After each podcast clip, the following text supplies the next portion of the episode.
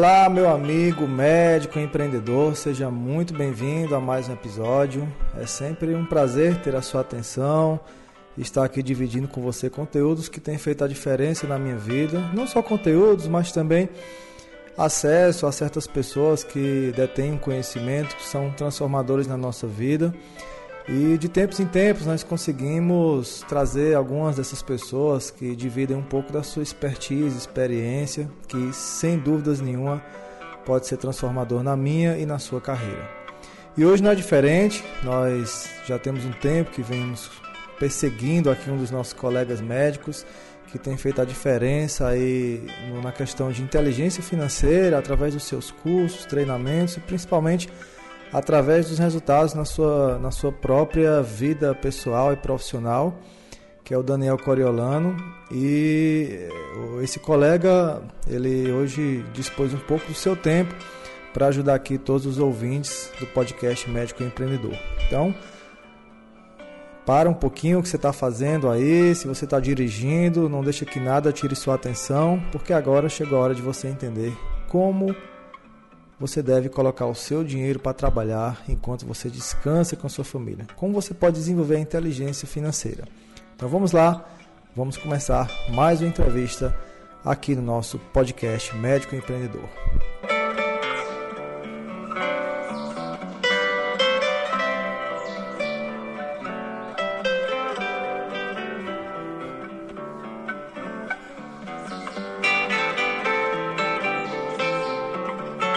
Daniel, seja muito bem-vindo. Obrigado por aceitar o convite aqui de participar do nosso canal de conhecimento. E já quero começar te fazendo aqui algumas perguntas sobre qual é a sua formação, onde é que você mora e é, qual tem sido o seu foco hoje nos seus programas educacionais presenciais e também online. Janete, primeiro, obrigado pelo convite. Eu sou um dos primeiros ouvintes aí do podcast quando de vez em quando eu buscava lá dentro da sistema de podcasts pelo termo medicina para ver se estava novos podcasts chegando e eu encontrei o seu, o do médico empreendedor. E desde o início, quando eu encontrei, eu acho que tinha uns três episódios. No primeiro eu já gostei muito, acessei todos e desde então, de vez em quando eu faço uma maratona. Eu não escuto com frequência, mas eu pego lá entrevistas muito boas que você tem compartilhado dentro do podcast e tenho uma honra agora de participar e valeu pelo convite. Cara, você me perguntou sobre a formação. É, eu fiz a graduação no interior do estado de Ceará, graduação, graduação, graduação médica. Em seguida, fiz residência. Trabalhei um tempo, fiz residência aqui na Universidade Federal de Ceará, em Medicina de Família e Comunidade. Logo, fui para o âmbito acadêmico, me tornei professor universitário e pouco tempo depois fiz mestrado em Saúde da Família pela Fiocruz, com linha de pesquisa Educação e Saúde. Durante esse período também me desenvolvendo para outras questões para além da medicina propriamente dita, fiz MBA em Gestão, Empreendedorismo e Marketing pela PUC Rio Grande do Sul e tenho utilizado esse, essa base acadêmica para o desenvolvimento dos meus alunos na graduação, em alguns cursos de pós-graduação para desenvolvimento técnico e para outras habilidades que você muito bem aborda também para que nós possamos ter um melhor posicionamento dentro do mercado, uma melhor qualidade de vida, mais tempo livre. Esses são pilares importantes que a gente tem é, levado aqui dentro da Núcleo MD, que é uma startup da qual eu faço parte e que eu vejo como você tem feito também. Muito bem, cara. Então, um currículo aí é invejável e até parece que você tem 50 anos de idade, 55, mas eu imagino que muita gente não está vendo aqui o vídeo nesse momento, né? Nós estamos aqui face a face pelo um, pelo um programa de videoconferência, mas você deve ter aí, acho que minha faixa etária também, em torno dos 30, 30 e poucos anos, não é isso? 35. 35 aí, tá vendo? Bom, é, como foi que você entrou, Daniel, na questão do, do, desse mundo da inteligência financeira? Por que, que você decidiu aprender mais sobre isso e quais foram seus primeiros passos? Bem, Zé Neto, normalmente a gente aprende pelo amor ou pela dor, né? Eu já ouvi isso e quando ouvi me identifiquei bastante. No caso do desenvolvimento desse tema, inteligência financeira, eu aprendi muito pela dor de ter cometido alguns erros na época da, do ensino médio, um, um tio meu me presenteou com um livro, Pai Rico e Pai Pobre. Na ocasião eu li, não li todo e não me fez sentido naquela ocasião. O livro ficou guardado na estante, depois fiz a graduação médica, passei e o poder aquisitivo depois da graduação, meses depois, foi impactante para mim. O aumento do poder de compra me fez cometer alguns erros. Por exemplo, nos primeiros meses, após graduado, eu adquiri um carro, um sedã preto, 1.8 e de alto preço no mercado, comprometi praticamente um ano ali de trabalho, pagando além do valor do carro, do preço do carro, os juros, né? Então foi um erro. E aí fui cometendo esses erros e isso me fez gerar uma reflexão de que eu estava trabalhando mais para outros entes, como o banco, a financeira, do que necessariamente é, o recurso financeiro que havia chegado aos meus com, através dos meus rendimentos, uma repercussão de qualidade de vida. Eu disse, tem alguma coisa errada. E aí peguei de novo o livro, e a partir dele outras literaturas foram aparecendo e eu fui com um, uma intenção muito forte em desenvolver esse aspecto porque eu fui em busca de saber como é que faz investimento, mas eu descobri a inteligência financeira que é muito além do que investir. Investir é a parte mais fácil, eu digo, mas ter um planejamento de curto, médio e longo prazo, ter um rigor sobre o consumo, esses são dois pilares que aí sustentam também e que em um dado momento você começa a fazer algum investimento. Mas esses três pontos são essenciais e veio em virtude de erros cometidos logo no, início da minha atividade como médico. Mas às vezes, né, tem gente que fala assim, ah, mas é, nem tudo você pode calcular com base em, em, cifras financeiras, monetárias, dinheiro. Às vezes o cara melhorou a qualidade de vida, às vezes o cara tá solteiro, está conseguindo umas menininhas mais bonitas e tal. E, e aí temos que equilibrar o momento de vida, o cara jovem tem que aproveitar e tudo. Mesmo assim, você considera como sendo um erro comprar um carrão como esse, mesmo financiando, pagando juros? Qual que, é sua, qual que é a sua opinião sobre isso? Na minha, na, cada um pode fazer essa avaliação, mas na minha situação lá, eu considerei sim que foi um erro, porque eu já tinha um carro com uma boa qualidade que possibilitava um bom deslocamento, as, cidades onde eu trabalhava, dava plantão, voltava, tinha, proporcionava segurança. Eu entendo que em algumas situações não tem o veículo, tem que adquirir e aí encarar aquilo ali como de fato um investimento para ter uma melhor mobilidade até nível de segurança. Isso que você falou e essa pergunta que pode trazer o desconforto para alguns é pertinente. Eu não posso passar, quando eu estou falando sobre inteligência financeira, receitas de bolo. Outra coisa é eu não posso robotizar a vida deixar tudo escrito dentro de um planejamento e seguir aquilo à, à risca. Eu tenho que ter margem a uma imprevisibilidade. Isso dá riqueza da vida, dá essa possibilidade de ser surpreendido por algumas oportunidades é muito bom. O que não é bom é que em, logo no início da carreira eu me comprometo financeiramente em detrimento de outras oportunidades que o jovem médico tem. Por exemplo, um jovem médico tem uma oportunidade de trabalhar sem limitação geográfica, quando está solteiro, eventualmente, fazer residência em qualquer serviço. E aí, de repente, ele vê uma oportunidade de comprar um imóvel, porque parcelado há não sei quantos meses, ele adquire aquele imóvel e aí ele perdeu a liberdade geográfica. Então, para uma pessoa, a compra do imóvel pode ser um erro, para outra não. Ele diz, não, eu vou alugar se eu sair daqui. Sim, mas existem opções no mercado que te dá uma rentabilidade bem maior se você em relação à aquisição de um imóvel. Então, cada caso, de fato, é uma análise que deve ser feita. A margem da vida para imprevisibilidade é uma coisa boa, mas não há, não deveríamos ter uma preponderância em trocar tempo por dinheiro. Aí é uma base. Muito bem. É, Para quem não está nos acompanhando, né, é sempre importante deixar bem claro que aqui nós não combinamos nada, né? Na verdade foi um encontro de sopetão, não tem nenhuma pergunta feita. E a ideia realmente é, é gerar autenticidade nas palavras, o cara ser mostrar, mostrar realmente que tem propriedade em falar certas coisas, né? E por falar em problemas que você enfrentou, acredito que a maioria dos, dos jovens médicos, né, o termo que você usa, enfrenta algum problema, comete algum erro. Eu também cometi meus erros. É, eu queria até te perguntar que você hoje tem programas de treinamento, né, para médicos principalmente, profissionais liberais. É, na sua experiência, quais, quais têm sido os principais problemas enfrentados, principalmente pelos médicos, no começo da profissão? O jovem médico, né, que eu falo, eu classifico esse, esse médico com os primeiros 10 anos de carreira, que é um momento de, eventualmente faz a especialização, residência ou outros programas de pós-graduação e busca um, um estabelecimento no mercado. E, em virtude do maior poder de compra, depois da graduação, o mercado te dá também um maior poder de, de ter o financiamento, de crédito. Então, no primeiro momento, você gasta o dinheiro presente com o salário do mês. Digamos, no final, você recebeu no dia primeiro, no, no final do mês, em um dado momento, você gastou aquilo.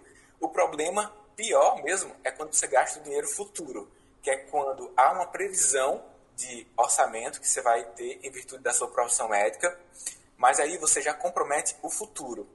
Esse comprometimento do dinheiro futuro é que causa os maiores danos na vida do jovem médico. Imagina você ter é, a possibilidade de financiar um bem de alto preço, faz aquilo. Isso não, não é simplesmente o fato de você ter uma dívida, é o fato de você não ir para um programa de residência em virtude de ter que manter uma rotina de trabalho para pagar aquilo. Ou então não se deslocar para outro local de trabalho onde há uma oportunidade em virtude de algo que ele prende lá relacionado a finanças. Então, essa, esse, esse erro de gastar o dinheiro presente e gastar o dinheiro futuro é, uma, é recorrente entre os médicos. Tá? É, seja para bens de alto preço, bens de consumo, ou até lazer mesmo. O lazer é importante e tudo, mas viagens internacionais com frequência, você ganha em uma moeda e gasta com um câmbio diferente, existe um impacto. Né? Até é, excesso de idas, por exemplo, a um restaurante de alto preço. Então, assim, não é que você deve comprometer o presente, mas é que você deve lembrar que o futuro vai acontecer, independente de você querer ou não. Eu acredito que é uma armadilha que a gente pode ter assim, na nossa mente, é, focar em viver o presente 100%. Outro dia, conversando com um amigo meu, que é psicólogo, Neto, ele falou de um estudo, eu não peguei, ele apenas me relatou, mas faz todo sentido. Ele falava que o desenvolvimento cerebral dos jovens, eles têm é, anatomicamente uma área que não está bem desenvolvida, que está relacionada à perspectiva, ao futuro, né? E aí quando a gente fica mais velho, 30 e depois disso, a gente tem uma melhor visão de futuro. Talvez seja esse problema que aconteça com o jovem médico, nessa né? visão de futuro ainda não que vai acontecer ainda não está bem desenvolvida e essa capacidade de desenvolver essa visão de futuro, que vem junto à capacidade de desenvolver um planejamento, vai acontecendo com a maturidade. Para alguns que têm acesso a informações como essa que a gente está falando, que ainda é muito jovem, vai ser uma semente para o, o mais ágil desenvolvimento. Para outros, eles vão cometer os erros e, e vão sair na maior parte das vezes. O problema é que, por um período da vida, esse dano vai causar um certo estresse. É o famoso viver das aparências, né? Às vezes o cara tá, tá na Europa, Estados Unidos, né? Aí posta uma foto lá com o carrão, mas às vezes a conta dele é o contrário, né? O cara tá no negativo ali, pedindo dinheiro emprestado, cartão por cima de cartão, juros por cima de juros. E além de viver. Pode falar.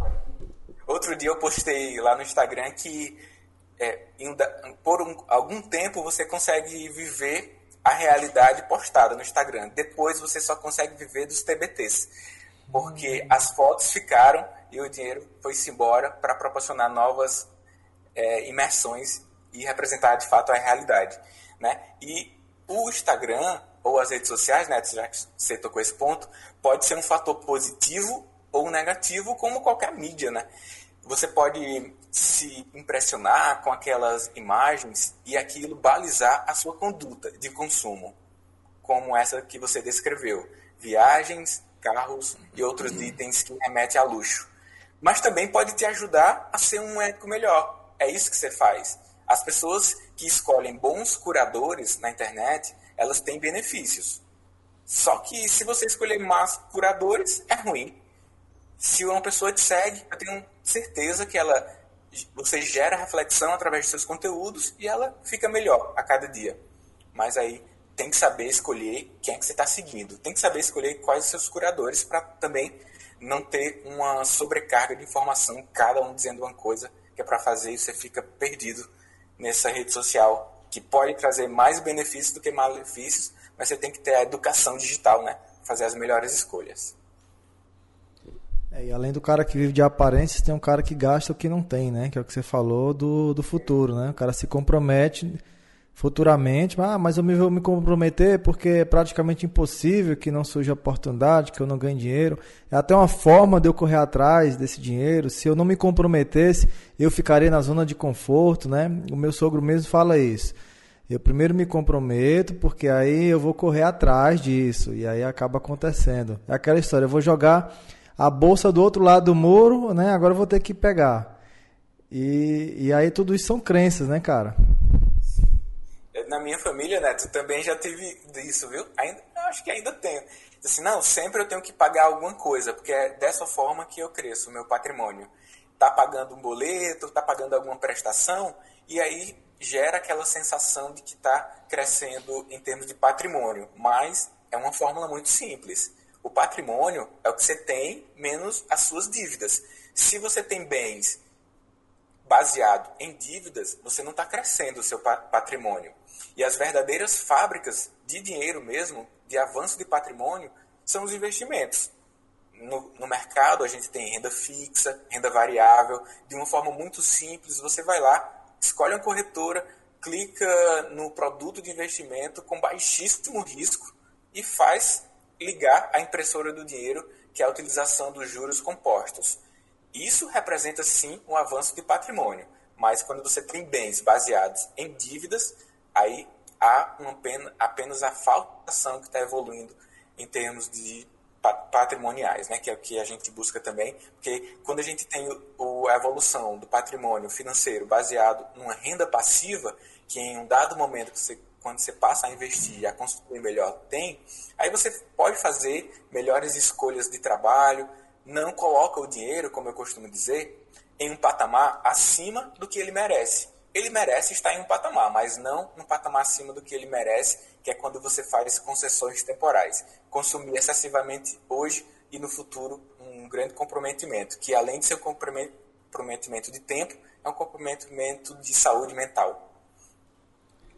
Por falar em saúde mental, né, quando a gente começa a ler sobre, sobre educação financeira, os grandes best-sellers da história, Pai Rico, Pai Pobre, Os Segredos da Mente Milionária, Mente Milionária Sem Segredos e assim por diante, quase todos eles embasam o processo de enriquecimento e, crescimento dos investimentos através, de, em primeiro lugar, da mentalidade, né? E um dos pilares de uma mentalidade de sucesso financeiro é o cara se sentir rico, é, visualizar a si mesmo como alguém abundante, né?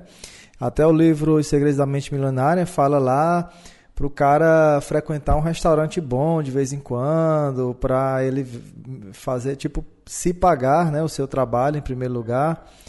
E, e aí eu queria, eu queria ouvir sua opinião sobre isso, cara. Porque você acabou de falar que não é bom estar tá andando em muitos restaurantes caros toda a vida, né? E aí, qual é o ponto de equilíbrio? Pronto. O que o nosso planejamento financeiro, Neto, por isso que é massa o bate-papo, porque você vai deixando pontos em aberto, né? o planejamento financeiro não deve ser um planejamento punitivo, que é cortando você das possibilidades que você está tendo hoje. Mas sim um planejamento que pode proporcionar para você boas condições no presente e que esse planejamento, que é uma espécie de visualização, vai te garantir ou vai aumentar a chance de você ter conquistas no médio e no longo prazo. Quando você faz um planejamento, escreve no papel, é uma espécie de visualização quando você faz um planejamento mais específico, por exemplo, com uma ferramenta Smart, uma coisa é eu querer ser mais saudável. Outra coisa é eu dizer que vou praticar natação três vezes por semana com o objetivo de reduzir 5 quilos nos próximos 12 meses. uma coisa é o querer, outra coisa é visualizar uma coisa mais específica. Essa visualização acontece com a interação de pessoas que você quer tá similar e escrevendo também.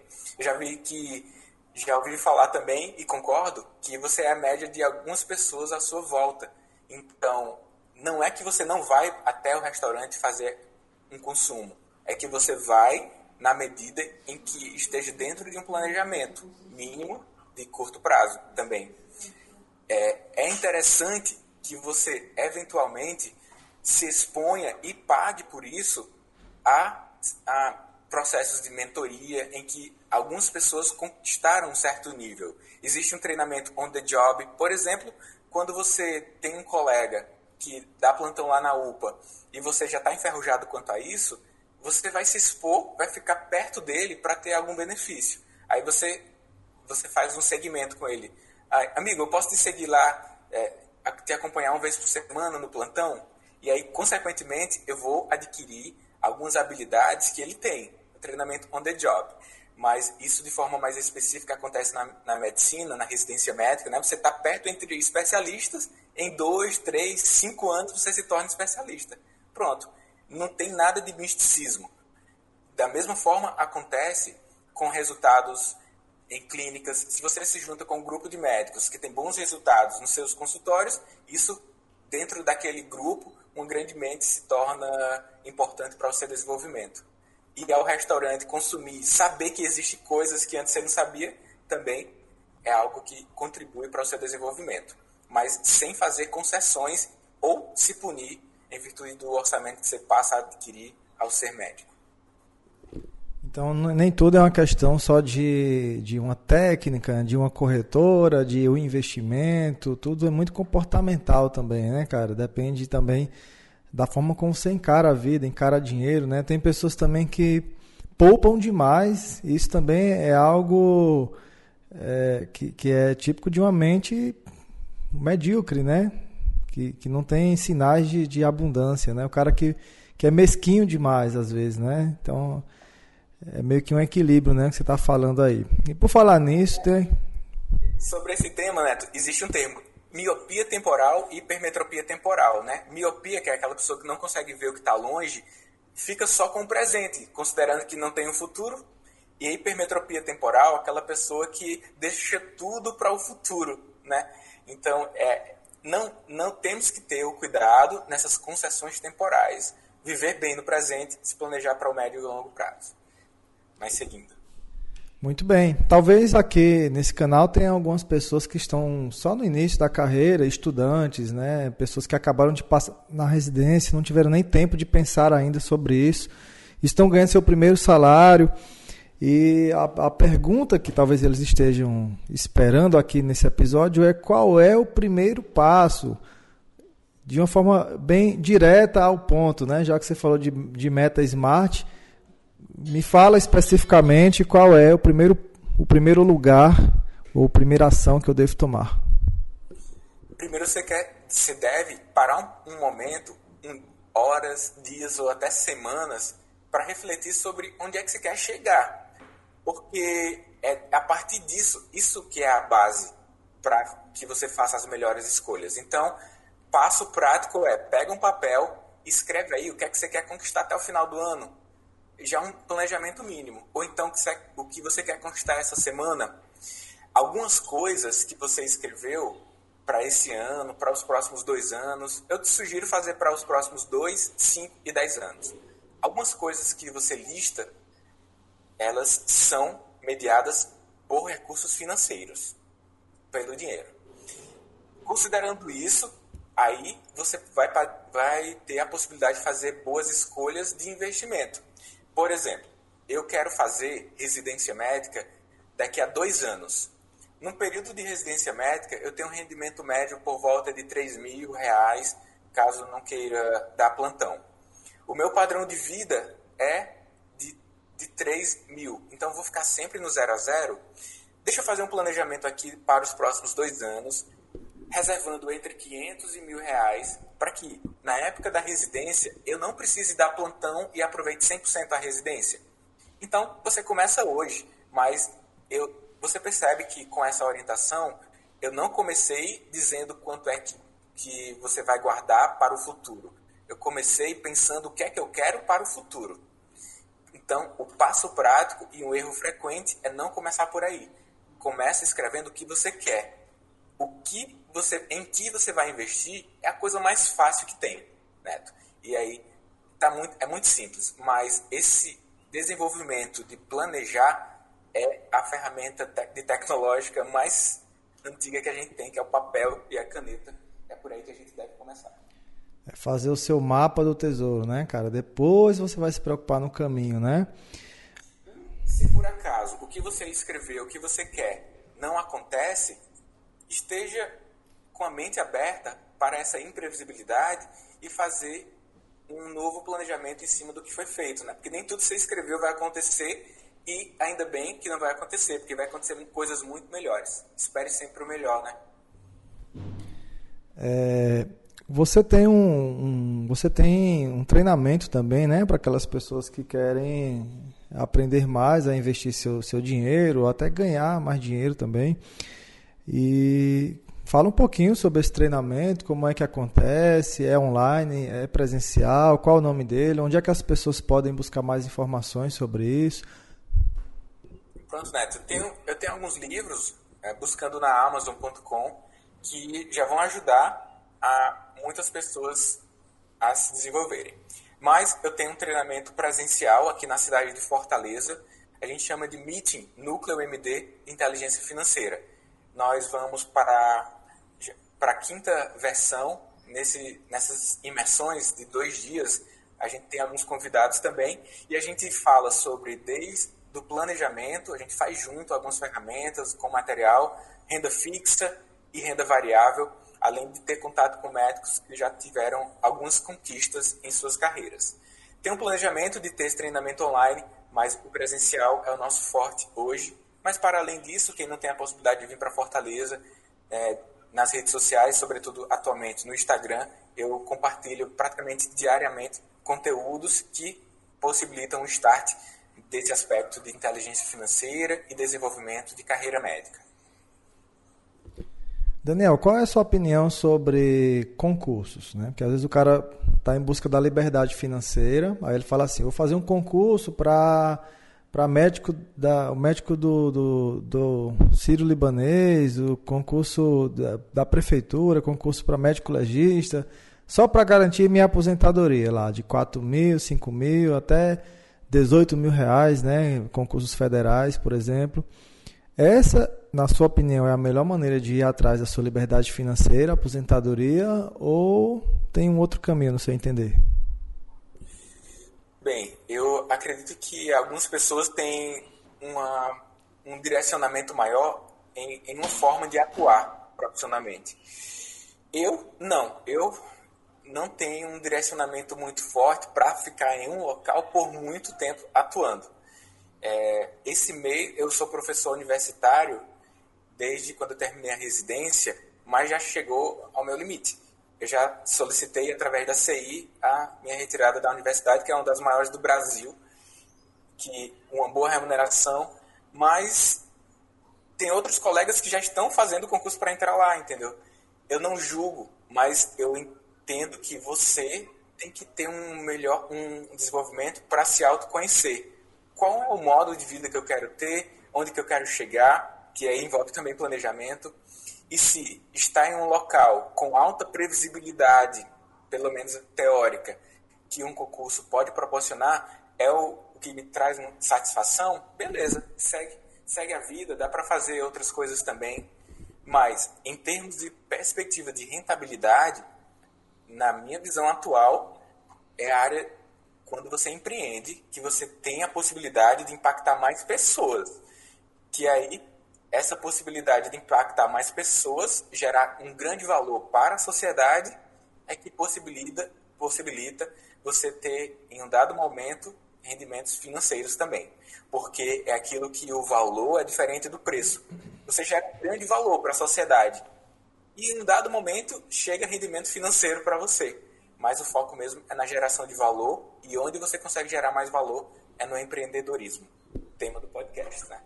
É isso aí, cara. O cara, o cara faz o concurso, eu vou me aposentar com 18 mil reais do IML, por exemplo. Eu, eu sou concursado do, do IML e estou pedindo exoneração agora, né? Porque na minha época a visão era essa. Mas aí, com o tempo, você percebe que aquele salário não tem escala, você está restrito, preso ao plano governamental. Aquilo não, não, não tem margem, o aumento é de acordo com a inflação e aquilo não tem recorrência, cara. Então, você está literalmente engessado. Então, eu poderia me aposentar aos 55 anos de idade com, com esse salário mas com empreendedorismo, que tem escala, margem e recorrência, eu posso me aposentar aos 40 anos de idade. Né? Aposentadoria, muita gente não entende que é sinônimo de liberdade financeira. Não precisar trabalhar para gerar renda. Né? E eu concordo plenamente com você. E dá para calcular. Porque se você diz assim, ah, eu queria não trabalhar. Mas eu, eu pergunto para quem está se questionando sobre isso: quando é esse momento? É preciso saber esse momento. E como é que a gente sabe? Faz assim, ó anota tudo que você consome e aí isso vai ser o seu gasto médio mensal. O seu gasto médio mensal é quanto você gasta para sobreviver. Quando você atingir um patamar em que sua renda passiva paga o seu valor, o preço que você gasta para sobreviver, você chegou na sua independência financeira. É aí é o ponto. O negócio é que as pessoas nem sabem quando é que vai chegar esse momento. Planejar, anotar papel e caneta é, vai te dar uma perspectiva. E aí você vai saber exatamente qual é o momento aproximado. Ah, Neto, é, eu posso falar assim, ah, eu, o meu custo de vida hoje é 10 mil reais mensais. Então vou trabalhar para ter uma renda passiva de 10 mil reais. Quando eu chegar a esse momento, cheguei à minha independência financeira. E mesmo antes de chegar lá, durante o processo, você vai ter uma maior liberdade de escolha de trabalho, uma, uma melhor sensação de qualidade de vida e um melhor consumo no presente que está associado à qualidade e à satisfação em viver.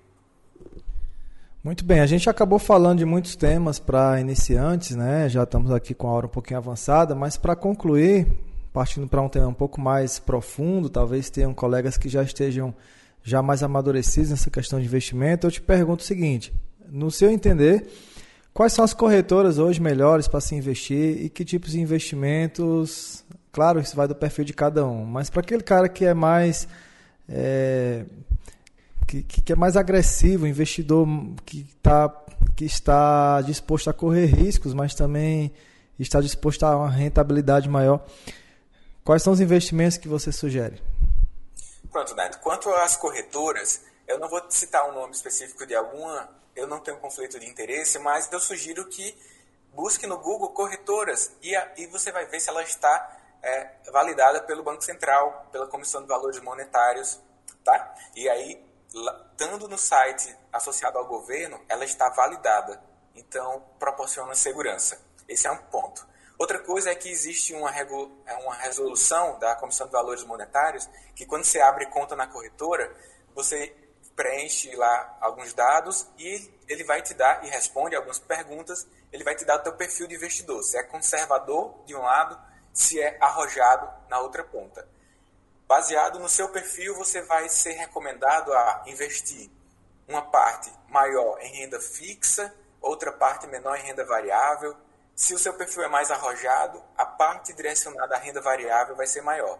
Mas o que a gente tem de opção hoje de investimento é renda fixa, a gente tem CDB, Tesouro Direto, é muito fácil começar a investir, LCI, LCA de renda fixa, que proporcionam alta previsibilidade de ganho.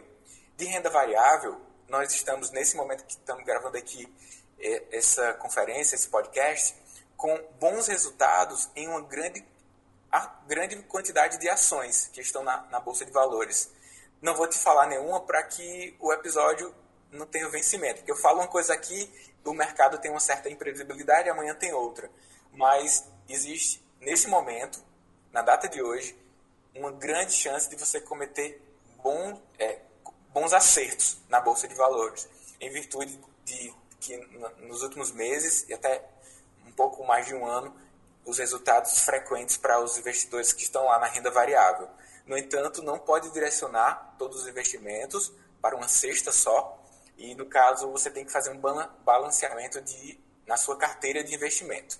Do jeito que você tem uma carteira para guardar o dinheiro, cartão, etc., você tem uma carteira de investimento. Você vai ter uma porcentagem na renda variável, uma porcentagem na renda fixa. Você tem a opção de comprar fundos de, de investimentos que eles são compostos de vários investimentos e essa diluição de investimento dá para você uma boa segurança. Você pode comprar uma cota de um imóvel e receber o aluguel proporcional ao imóvel, um fundo de investimento imobiliário. Então, quando você escolhe a sua corretora, que ela está validada lá pelo Banco Central, dentro da área de treina, da corretora, normalmente tem uma área de treinamento. E aí você vale a pena verificar os vídeos de treinamento da corretora, verificar as opções, verificar informações externas, haja vista que eventualmente pode haver algum conflito de interesse, e com isso, e somando criticidade para realizar as melhores escolhas.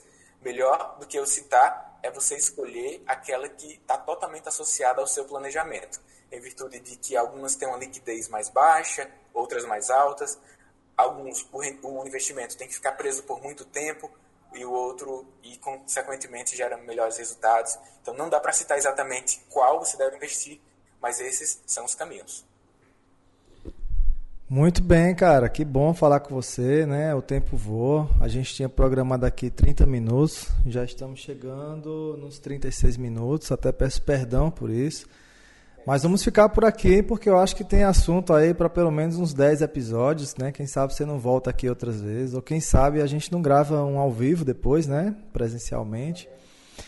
Mas eu quero te agradecer por compartilhar com a gente aqui do podcast a sua expertise, que certamente você não obteve do dia para a noite. Foram é, muitos, muitos, muitas horas de estudo e principalmente de teste.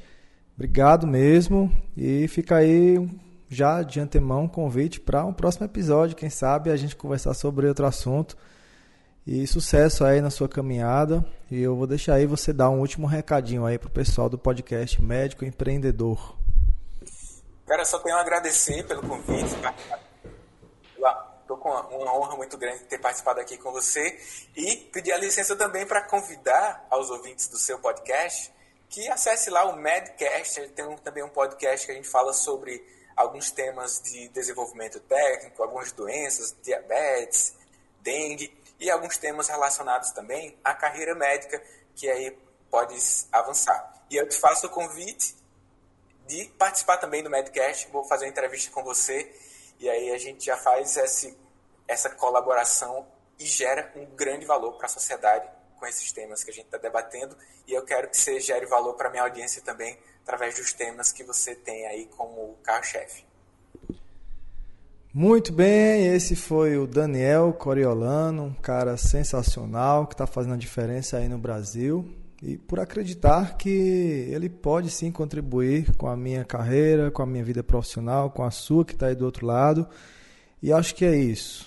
O exemplo dele nos motiva a sair da zona de conforto, a buscar sermos pessoas melhores, principalmente por gerar valor a outras pessoas. O sucesso financeiro, insisto em repetir as pessoas, sucesso pessoal, financeiro, espiritual ou qualquer outro campo da vida depende de, primeiramente, pensarmos em pessoas, em gerar valor à vida dessas pessoas, transformação acima de tudo. Espero que você tenha gostado desse episódio. Você pode falar comigo diretamente no Instagram, no jneto.médico, deixar lá a sua opinião, mandar um áudio para mim de alguma forma mostrar qual tem sido a sua avaliação desse, desses nossos momentos aqui no podcast e certamente ficarei muito motivado e vou entender que estou realmente no caminho certo. Você também pode procurar o Daniel Coriolano lá no, no Instagram. Eu vou deixar aqui embaixo na descrição desse episódio as redes sociais do Daniel. E caso você queira também bater um papo com ele sobre os seus investimentos, suas dúvidas, certamente ele estará disposto a te ajudar. Vamos ficando por aqui. Espero que você tenha uma excelente semana. Nos encontramos então no próximo episódio. Fui!